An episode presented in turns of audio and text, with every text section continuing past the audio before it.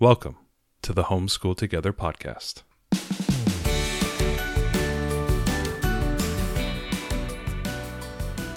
Where one working mom and a stay-at-home dad help you navigate the nuts and bolts of the growing and dynamic world of homeschooling. With a focus on early learners, like me. All the ins and outs of building and maintaining your homeschool life. Homeschool! Find out tips and tricks to make things like this easier. I'm reading. And ultimately, enjoy educating your kids. And what's that last thing? Have fun together. Did I do good, Daddy? Yeah, you did, sweetie. Good job. Hello, and welcome back to Homeschool Together. Thanks so much for joining us. If you have a chance, head down into the show notes and support the podcast by leaving a review, telling your friends, or heading on over to the Gumroad store and taking a look at some of our resources that we have available. Today, we are going to be talking about overscheduled homeschoolers. Man, it's such a problem. People outside of homeschooling, I think they think that we just like sit around our dining room table all day and we don't go anywhere and we don't do anything. I consider homeschooling a monastic experience. Right? I have my kids sitting and we chant and they transcribe scrolls all day long. I mean, I feel like even though there is a lot of time spent together as a family and there's a lot of time spent at home, there are some days when we are like totally on the go, and we're not unusual because we're homeschooling. We have all this extra time that we can use to fill with meetups and club stuff and sports and other activities and play dates. And it's really easy for us to say, well, since there's nothing on my officially on my calendar that I have to go do, I can just fill it with other things. And sometimes that can be a real problem. We can't get our homeschooling done. And we feel just generally like harried, and you know, the kids are overwhelmed and it's too much. So today we wanted to talk about how to evaluate activities so you don't become overscheduled, how to identify if you are currently overscheduled, and just some of our tips about it, because I think it's a really common problem. Well, we wanted it was a problem. I mean, just story time is what we ran into when the summer turned off and the fall turned on. We went back to our parent partnership. And all of a sudden we went from this like really nice and lazy summer to this crazy. Well, right, because sports started back up and clubs started and Scouts started. It was like all kinds of things. And I ended up going back to work over the summer when it was like easier, but you know, going back in office. But you know, through the fall, then that was all of a sudden much harder. And then I'm doing theater again. Now theater is spun up and I got MBA classes and just there's a lot of things. And now all of a sudden we live. And I mean live by a Google Calendar. Yeah, we'll talk a little bit more about that. Our life revolves around it because we have to.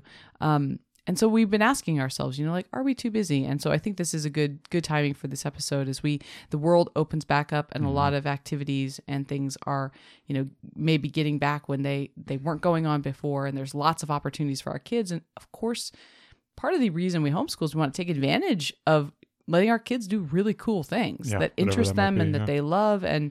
But it can be kind of a double-edged sword sometimes because we just want to do too much. So a lot of people aren't, you know, they don't realize they have a problem until they have a problem, you know, and they're going to sit back one day and go, oh my God, I have so much stuff going on and I don't know what to do.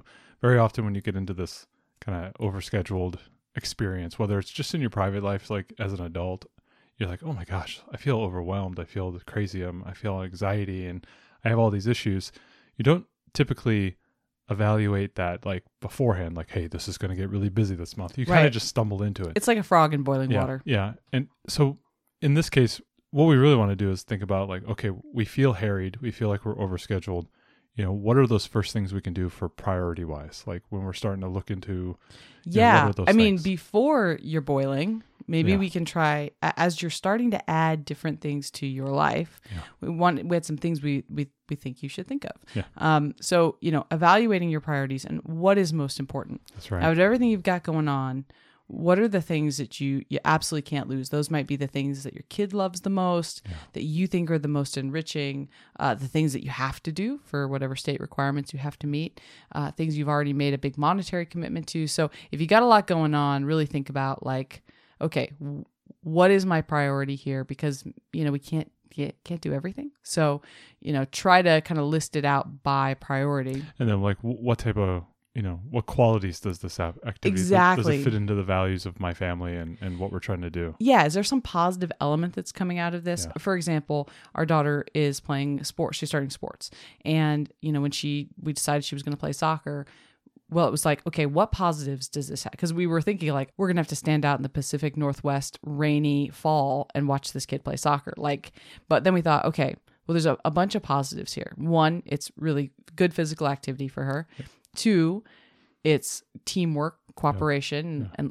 and learning from another adult, which we don't get as much opportunity to do as homeschoolers. So that's always good for our kids. The other thing is, yeah, it's going to be muddy and dirty some and rainy. Yeah. And she's going to have to show some grit out there. She's going to have to keep going even when it's cold and yuck. And we think that's there's a lot of positives there. Yeah. Not saying we always dig it, but we're doing it.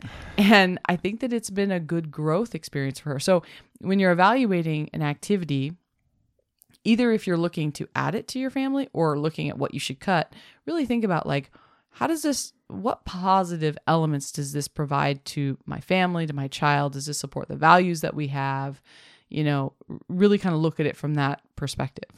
Absolutely. And then, you know, like stemming from that is like those are the current needs, but then thinking about long-term, what benefit does this activity or thing do for my child? Like, are they learning, you know, physical skills like Girl Scouts, or are they doing, you know, sports that are very enriching to their body. So our daughter is in Scouts, and I'm already seeing her becoming more self-sufficient, being more capable, even though we've only been in it for a few months. She's already done so many things. What's the line? You are a strong and capable woman. That's right. She's a strong, capable woman. Daddy, can you hold my jacket? You're a strong and capable woman. Yeah. He used that extensively when we got back from our Scouts camping trip. But yeah, I went camping. The other stay-at-home dad was impressed. He was. Yes. We went camping with the Scouts, and on the way home... even though it had been a long weekend, but it had been a fun weekend, but my daughter listed like 15 minutes of all the things she had never done before that she did that weekend of Scouts camping.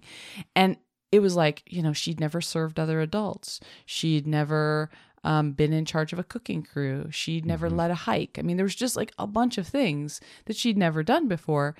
And she felt stronger because of it. So I feel like her through Scouts is going to make her a more capable young woman, feel more independent and confident. So that's building those lifelong skills that you're talking about. Yeah, yeah. And you know, how does that activity like feed into what, you know, like their talents, their abilities, their strengths? Like you're talking about it enriching those things. Right. Your child could also have natural talents in certain aspects that you want them to engage in those. Right. If your child has natural ability in art or something, singing or maybe music. You want to enrolling them in that class or having that tutor come in to help them with music. Maybe that's like numero uno priority for you because they have this natural ability or this natural passion for something. And that's more important than anything else. Right. So, you know, sometimes I think we put our kids in something because we think that, oh man, that's really cool. Like I would have loved that. Yeah. Or living also vicariously through your child. Yeah. Because I mean, gosh, these are some great opportunities, right? I would have loved that. The other thing is maybe thinking about like, oh, well, you know, boy, what a cool thing to do. Like, oh, all the kids must want to do that. Well, maybe that's like not the thing your kid necessarily really wants to do. Or what we're doing is we're testing out a lot of different things to see if we can find some interest. Yeah, we're in the middle of like, okay, we're going to sign up for this sport. We don't know if you like it, but we're going to see. We're going to test it and we'll find out. Yeah, exactly. And it's a lot of that exploration, but we're trying to limit it to like one sport at a time, one enrichment thing at a time, so that we're not doubling up too many things because it's really... I mean, we could just sign her for everything. They wanted her on the swim team, but like, oh man. They were begging for her on the swim team. Yeah, they really liked her for the swim team, like the junior swim team. But she was already committed to another sport and she had Scouts and we were like, you know what? We just can't. Yeah, because it was going right into the next idea is how often does that thing meet? Yeah, the swim team was 4 nights a week for a 7-year-old. And we were just like, we can't. No, I can't commit to 4 nights a week for something. She can't do it. I can't do it. Well, right. Yeah. I can't do that. That's crazy. It's just, it's a lot, right? Yeah. And if she's passionate about swimming, we decided like, maybe we will try a couple months stint, you know, after basketball ends in the spring and we'll do a little bit of swim and we'll see if she loves it. It might be a good summer sport or whatever. Right. And maybe she's really passionate about swim and this becomes her main sport. We just really don't know, but it was like, wow, that was a lot for us to take on at the beginning of the school year. And it wasn't even necessarily how often it met. Like if it met every day at like 1 o'clock, I could work around that. Like that's something I could do. The swim team was meeting at like 5 o'clock. It's like, that's right when we eat dinner. And I mean, yeah. Well, and so that's impacting our family time. Right. How often does it meet? When does it meet? And how does that impact you? Yeah. You know, you may. It's 4 times a week. It was 4 days a week. Right. Like maybe, for example, you know, we don't have it around here, but let's say it's a similar situation. Maybe you can look for like a homeschool swim team that would meet at a different time. We have a homeschool Girl Scout troop. Yeah. So it's amazing. It's great because I don't have to wait till like, you know, prime time, dinner time to meet. We can meet in the middle of the day and that works out really great. So, you know, maybe timing is a big piece of it. The other thing to evaluate is like, how does this activity fit into and dovetail with whatever else you're doing? Like, let's say in your home, you're great with all your math, science, reading, all that stuff, but art is your real weak point.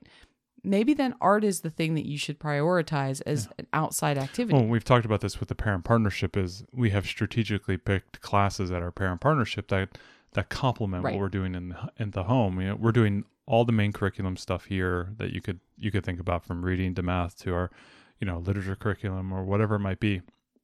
The things that we do kind of on the periphery that are important, like science and STEM and art, which can tend to fall by the wayside periodically, even though I think we do a lot of art in this house. We do a lot of art. But we are using the parent partnership as a way to, you know, cover those bases, you know, in a fun and educational way that I think I would struggle to achieve at that level in the house.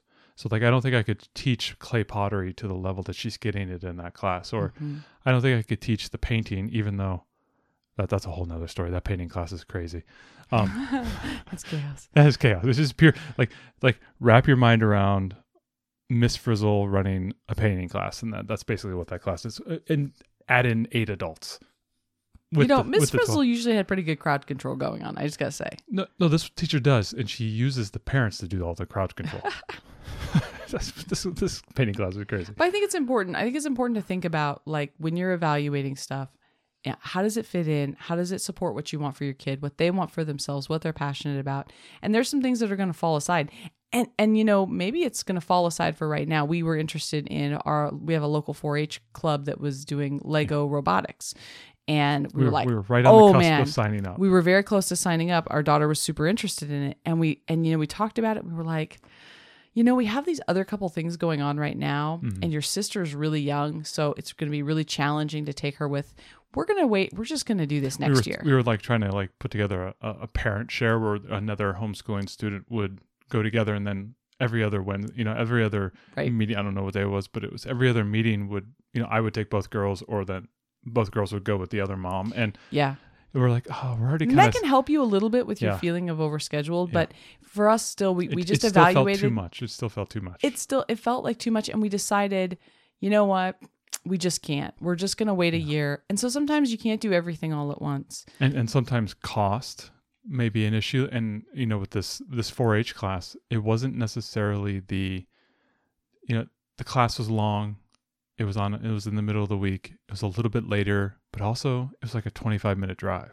Yeah. And like, if you think about that, it's 25 minutes there. It's 25 minutes back, hour and 20 minutes there. You're looking at 2.5 hours. That's a big chunk of time. Right in the middle of the week. Not like it's taking up, and it's not taking up homeschool time, which is in the middle of the day, but, you know, at the end of a day of a long homeschool day, have dinner, you do all your stuff, you finish it up, and you have this long mega class at the end of the day. Right. Oh, I don't know about that. You know? Yeah. It was just a little bit hard for us to walk through that thought experiment of what your life is like. That's another thing that I always like to do, is just go through those thought experiments. And that's kind of what we did. And we're like, oh, this is going to be challenging. It just felt like too much. And, you know, maybe when our younger child is older, I think it's very important to remember that it's especially hard when we have multiple kids and they're all in things. We're lucky in that we just have the one right now. We only have our other is only 3. Well, our little one, you know, she had a couple activities here and there. Yeah, she has dance and she has preschool, but those are during the day. And our older daughter has things. She has things during the day too, but then she has these other extra, you know, sports and things later. It's like when you want to give every kiddo an opportunity to do something. and to go after what they're passionate about, what they're interested in, play a sport. But you have to kind of think about it in terms of the whole family and the whole family unit and how busy we are all going to be. You recently decided that you're going to coach basketball. And, you know, we looked at that and said, like, okay, well, if you're going to coach basketball. Oh my God, I'm coaching basketball, yeah, guys. It's going to be fun. If you're going to coach that, then I feel like I'm the cop at the end, you know, I'm about to retire. Just one more job. I played that sport for 20 something years. And I'm like, I'm being brought back in. But now that you've decided, this is interesting. Yeah. You actually decided to coach so that we could choose the day of our practice so that we could make sure it didn't conflict with anything else that, because I'm going to be taking MBA classes. And we didn't want it to conflict. The other thing is that, you know, if you're going to do that, then I can't stage manage a spring show, which I was going to stage manage a theater show. Yeah, so, and sometimes those decisions, I've made a sacrifice there so you can do this thing. We have to work around one another. The decisions may not necessarily be with what the student is choosing to do or what we're choosing our student to do. Those could filter up to, you know, exactly what you said. You couldn't do that one play. And like, these are the decisions affect everybody. Like, right. They affect the whole family. Down and across. And we have to remember that we're not just trying to make sure that our students not overscheduled. We have to make sure that we're not overscheduled, because we're, as parent educators, we're half of this equation. Exactly. And so when you're thinking about evaluating things, it's your hobbies and things, they have a place too. And if we're overscheduling our kids or overscheduling ourselves too, we don't leave time for the spontaneous things to happen. You know, those spontaneous play dates, those opportunities to go and do something fun that we get to do because we're not in school. We could say, hey, our homeschool friends all want to go to the zoo today. Hey, we should do that today. Yeah. You know, if we're too busy, we don't leave any time for the spontaneous of life. Yeah, I think one of the things that I feel like it's more challenging now is those scheduled play dates. Like, hey, do you want to get the kids together and have them play this afternoon? That's a little bit more challenging now because, it's like, oh no, I'm sorry, you know, basketball's later today, or no, her sister has dance class today, or no, so-and-so has, you know, speech lessons here, or, oh no, they have something over here that, you know, they have to do. All of a sudden you're like, oh, it becomes very difficult. It feels like you're in a corporate meeting. You're trying to schedule a meeting with the you know, executive vice president. And he's like, oh, we got to align all these schedules to find out that everybody's not working at 9:15, right? Or whatever it is. Right. And I think it's important that you identify if you have too much going on. If you think you might have too much going on, the best thing to do is really pay attention to your kids and their anxiety level about it. You can really tell when kids are overscheduled. They get overwhelmed. Some kids thrive on tons of activity. They need to be kept really busy and they love it. Others are going to get cranky. They're not going to want to. Some are going to articulate they just don't want to do it. Like, oh, I don't want to do it today, you know. And I think, you know, part of it is we've sunk money into these different activities in most cases. And so then there's this discussion of like, well, do you stick it out because you made a commitment to it? And we want our kids to show some grit and, you know that, hey, they made a decision, they need to stick with it. Well, like the little one tried soccer and we went to like 3 practices. That went terribly. And she just was not interested. We thought she would. And she is. She just doesn't like the competition element of it. Like she didn't like playing. Right. And we decided that it was she was too young to have to push her to continue it because she didn't really make her decision in full knowledge because she's 3. Yeah. So whereas our older daughter, you know, she's getting to the end here and she's not like super jazzed about finishing soccer, but she made the decision that she wanted to do it. And she made that knowing what soccer was going to be and knowing it was going to be rainy and all that stuff. And we're going to make her finish it. And she's doing it. And I think there's this balance. But I think from a parent perspective, we can't be afraid to say, you know, I this is too much and we're just going to have to drop out. Nobody wants to drop out of something, especially not something that they paid for. But you're weighing sacrificing your mental health, you know, your kids, the attitude, your homeschool, if you really took on too much. So if you just feel like it's too much, I've had to turn down a couple things lately and I hate it. I hate saying no. I hate saying no to my kids. I hate saying no to other people that want us to do something with them. But there's sometimes I gotta say no. Well, and it goes right into that mental health, mental, emotional health around the student and around you. You know, if you are overscheduled, it can affect who you are. It can affect your, you know, how excited you are about homeschooling, what type of energy you bring to the house. Right. What type of energy you bring to your kids. We talked about the hybrid schooling a few weeks back, right? We talked about how, you know, sometimes those activities get the best part of your kids. And then you're left with kind of like the leftover tired kid for homeschool, which is, you know, you're not getting the best there. So that's kind of tough. And I think there's, we can't understate the importance of the emotional, psychological well-being. When I was in engineering still, I was in engineering and I was actually doing, you know, calculations. I was doing that work. I was also managing a team of engineers. I was their manager and I was project managing at the same time. And I remember going to my boss several years and saying, like, I cannot do all three of these things because, and he's like, "What I don't understand, you're not really working much overtime." I go, "No, it's not hours in the day. It's like mental space. I can't make my brain switch gears between these three things. I need to drop one of them so that I can just focus. I can be in the technical side of the house, or I can be in the management, project management side of the house, but I can't like do all of this at once." And I eventually had to quit and get a new job because they just never understood. And so that's the kind of space we want to give our kids too. You might look at it and say, "Well, gosh, we have plenty of hours in the day. We're not doing that many things." And when you look at our Google Calendar, it's not like that bad. But there are some days when they are much more emotionally and psychologically taxing for our kids because of what the gears they have to switch that day. And so it's not just about the space in the calendar, I guess, is what I would say. So those are, you know, kind of the initial ideas of what you're trying to do is you're trying to evaluate your activities, and then you're going to try and evaluate if, you know, if you have too much going on, those symptoms of what you're doing. So what are some tips that people can take to, you know, ease that problem? Like, we've talked a little bit about those along the way, but like, what are some things that people can do? So easing into activities is the best advice that we can give.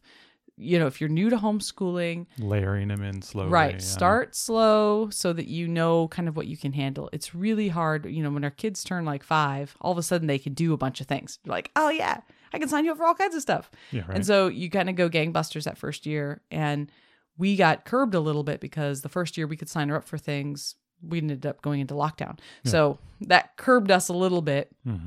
And we got time to settle into our homeschooling and understand the kind of time commitment we needed to have. It's really hard to get curriculum and then know how many hours a week you're going to spend on that. I get that question all the time. Or like, how you break it up through the day, or you're doing Right Start. How long are you doing that? Or you build your library. How many hours a day does that take? I get that question a lot. And I think it's a really challenging one because you don't exactly know until you do it. I mean, we can give you estimates. Everyone can say, "Oh, I spend 2 hours on this."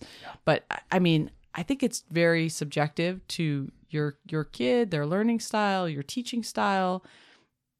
Yeah, it just all really depends. So I think it's better to get comfortable in your homeschool and familiar with what you're going to do, and know what kind of space and time you have, both in your schedule and, you know, emotionally, psychologically, your kid. You might find that after a day of homeschool, even though you only did 2 hours, they might be done for the day.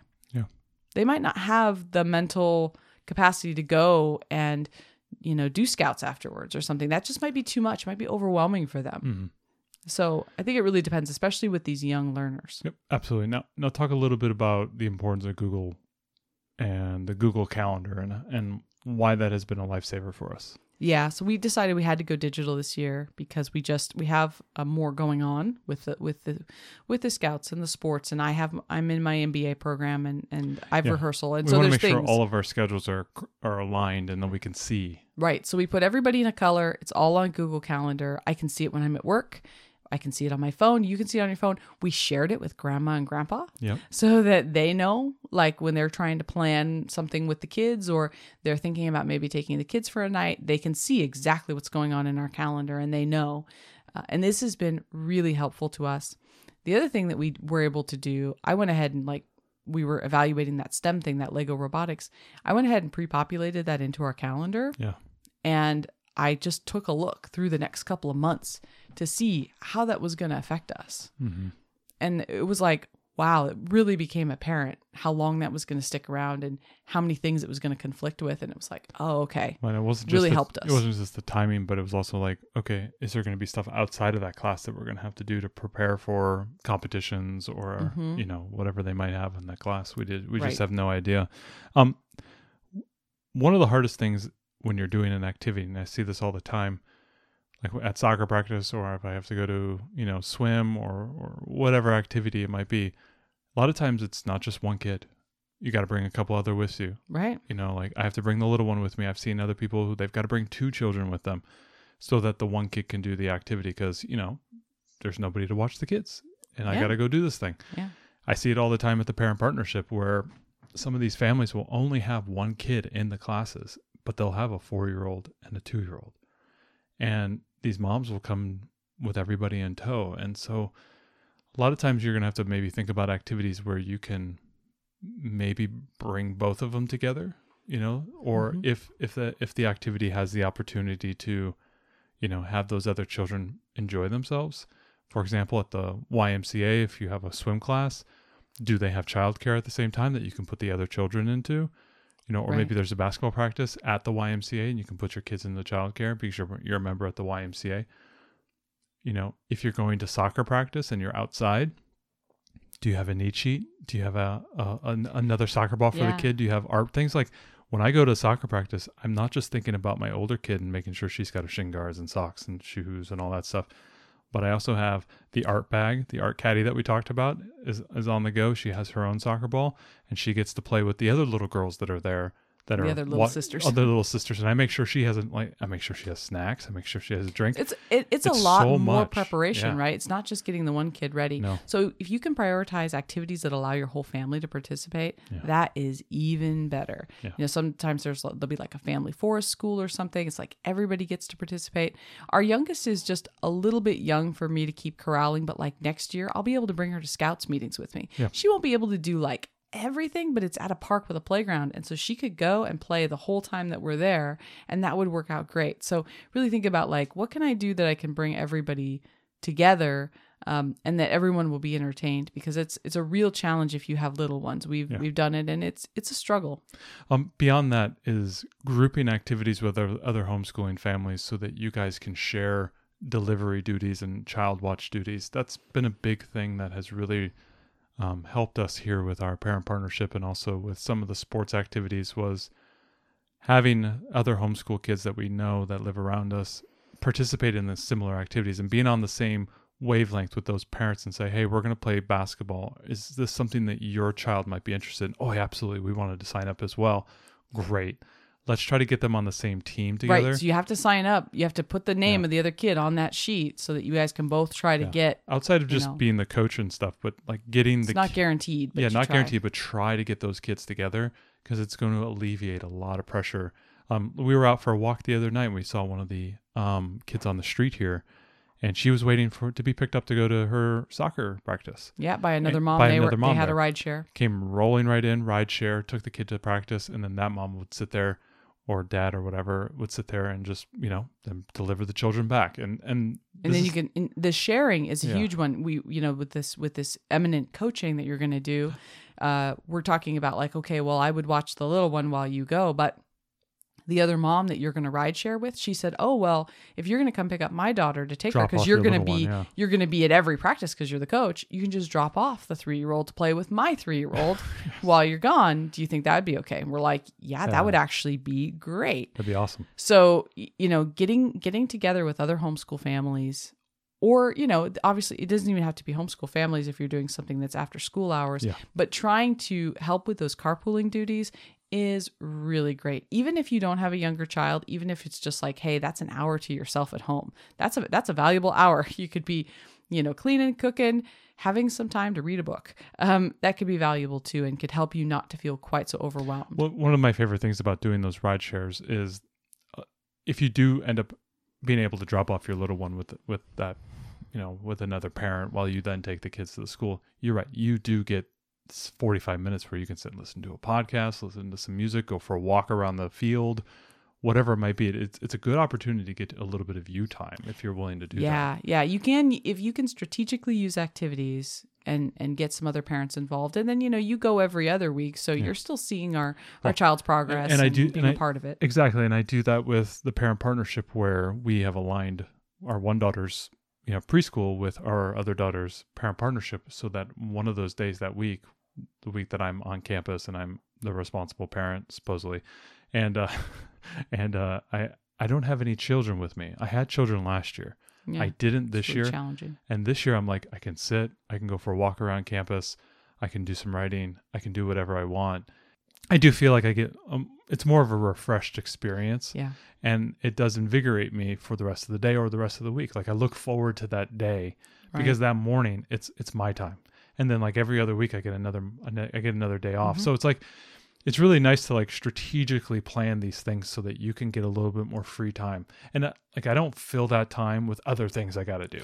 No. Like, I fill it with me time. Yeah. And I find that to be very helpful. The other thing is that if you can get one, if you have multiple children and you can get one in an activity that, and the other one is not, we do this with the dance class. Our little one is in dance class and our older daughter homeschools while she's in dance. That time. Yep. I strategically use the time as, that's a great example because. And so that's if you need like one-on-one time with one child, it's great to put the other one in an activity.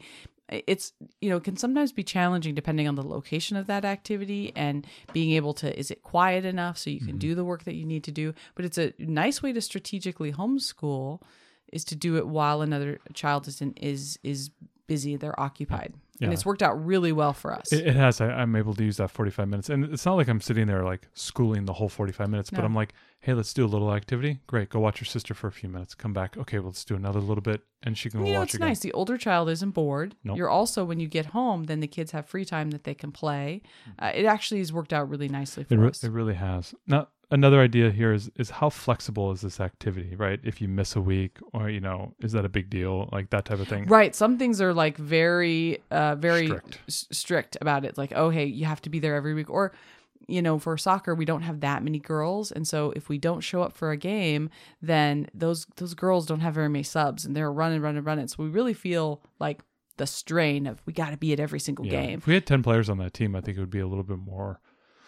Like, oh, we can't make it this week. Right. Yeah. But, you know, we feel a lot of pressure. So I think that that's part of it, too. And sports are a big one for that, where you just really can't miss as much. Mm-hmm. But there are other activities, too, where if you miss too many things, then they can't perform at their dance recital night or whatever. So just really understand what's the flexibility like and how would their absence affect their, you know, affect the other students or their ability to, you know, complete the activity if they're not there.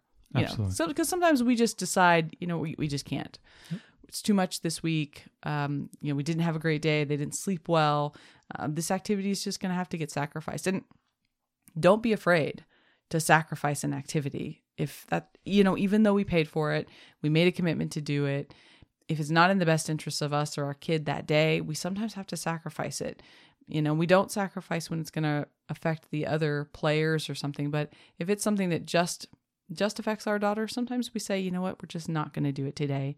And it's okay. We already paid for it. Yep. We're just going to miss out. Hopefully that helped you. If you find yourself a little overwhelmed right now here at the end of the year, or if you find yourself, you tend to be very stressed at certain times of the year, hopefully these can give you some ideas, some tips, some ways to, you know, adjust what you do and maybe even think forward in the future. You know, as you begin to pile on more activities and maybe even have, you know, graduating more children into the homeschool life like we are with our 3-year-old, she's going to start to become, you know, her own person that has activities and fun things that she's going to be doing. And lo and behold, her and her sister will be doing a lot of activities together, like Girl Scouts and stuff. That's right. We will be doubling up on a lot of things. But hopefully that helps you. And if you're feeling stressed out, feel free to come to the Facebook group. We will give you all the friendly likes and loves and hugs and suggestions and everything. So always happy to help. We're going to end it the way we are ending it now and talk about the book that we are reading this week. My daughter just plowed through the book, A Royal Guide to Monster Slaying by Keely Armstrong. This is a book that was actually recommended to us by a mother at our parent partnership. And her daughter was reading, right? Yeah, I was sitting at a table and I had my little one. I think it was on the one day the little one's there with me. And we have kind of over in the parent partnership area, there's kind of a clothing share and people can bring clothes and trade clothes and everything based on, you know, whatever you need or whatever you can donate.